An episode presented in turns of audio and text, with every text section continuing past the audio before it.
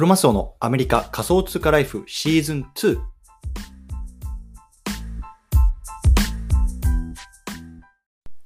皆さんおはようございます。アメリカ西海岸在住のクロマスオです。今日は7月の21日木曜日ですね。皆さんいかがお過ごしでしょうか？今日も早速聞くだけアメリカ仮想通貨ライフ始めていきたいと思います。よろしくお願いいたします。さて今日なんですけれども今日はね3000ドルをロスした話。こんなねテーマで話していきたいなと思います。3000ドルをロスした話。うん。で、まあね、これを聞いてる方の中にはね、まあ、投資に興味あるよとか、ね、仮想通貨買ってるよとか、米国株買ってるよとか、もしくはね、まあ、不動産買いたいな、買ってるよとか、まあ、そんなね、いろんなね、こう、投資に興味がある方、ね、まあ、あの、お金に興味がある方っていうのがね、おられると思うんですね。まあ、ももちろん僕もその一人で、まあね、自分の将来のためとか、まあ、今生きていくために、まあ、お金をねどう動かそうあの使っていくかっていうところをね、まあ、考えながら、まあ、投資とか、まあ、あのそういうような将来へのこう学びみたいのを使ってるんですけども、まあ、実はね、昨日、あの、3000ドルのね、一応ロスカットっていわゆる損切りって言われる、あの、活動かな、あの、アクティビティをしました。うん。で、まあ、今日はね、ちょっとそのあたりのね、経験と、なんで僕がね、この3000ドルっていうね、体験をね、まあ、カットしたのかっていうところのね、まあ、背景とか考えなんかをね、まあ、少し話していきたいなと思いますので、ぜひ興味がある方はよろしくお願いいたします。というところで、早速本題の方入っていきたいと思うんですけれども、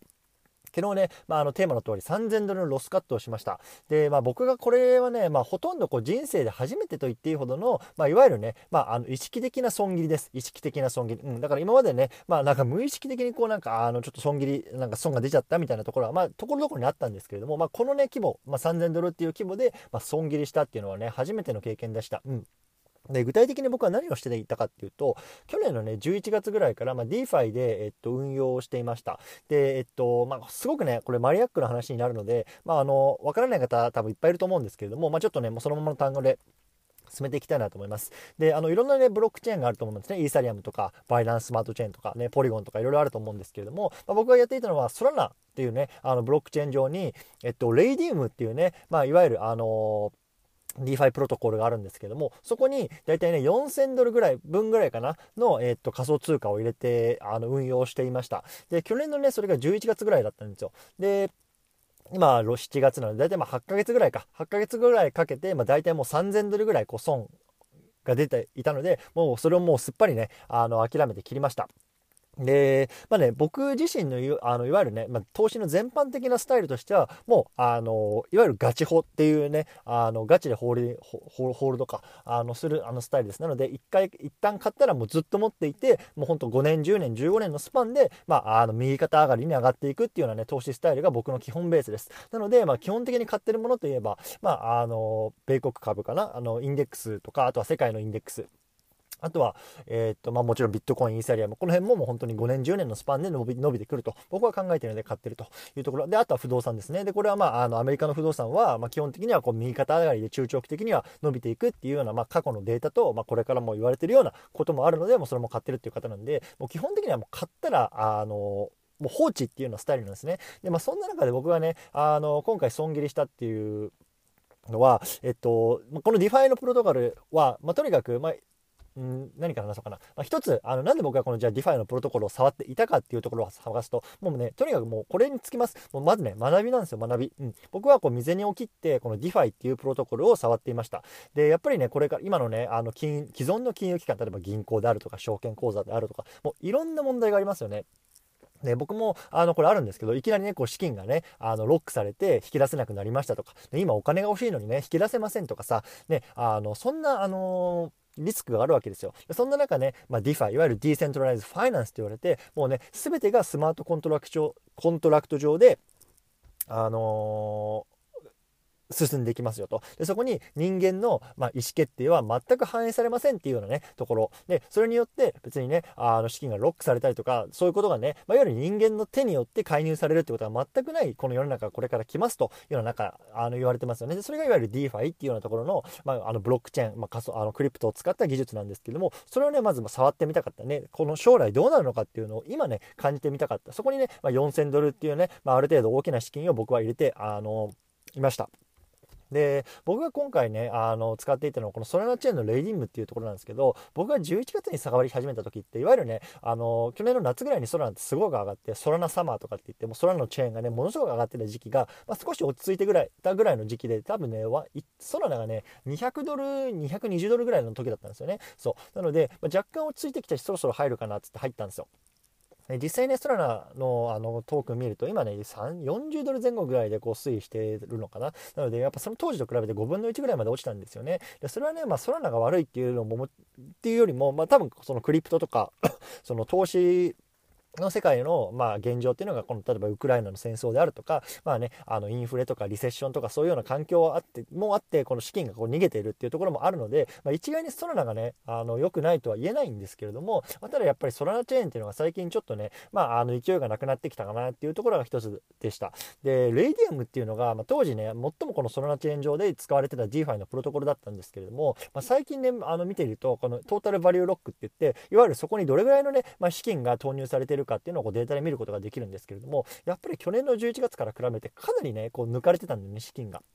でかつこのソラナのチェーン上の中でも当時1位だったものが今ね4番目とか5番目ぐらいまで落ちていてかつこのねレイディウムっていうプロトコル自体にすごくねなんだろうなあの勢いがなくなってきたかなっていう気がしたのであしていたんですよで僕自身やっぱりさそのあの短期でのトレーダーではないので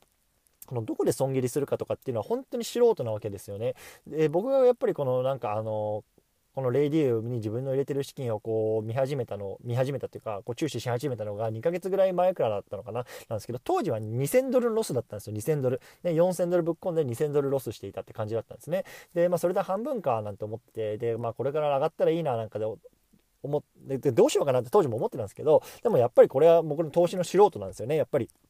そこで、まあ、また上がるだろうなっていう期待にかけて塩漬けしてたんですよね。だから、あの、本当の多分投資家っていうのは多分当時もう2000ドルのロスの時点で切れたんですよ。で、僕自身はやっぱりそこで、まあ、あの、切れずに、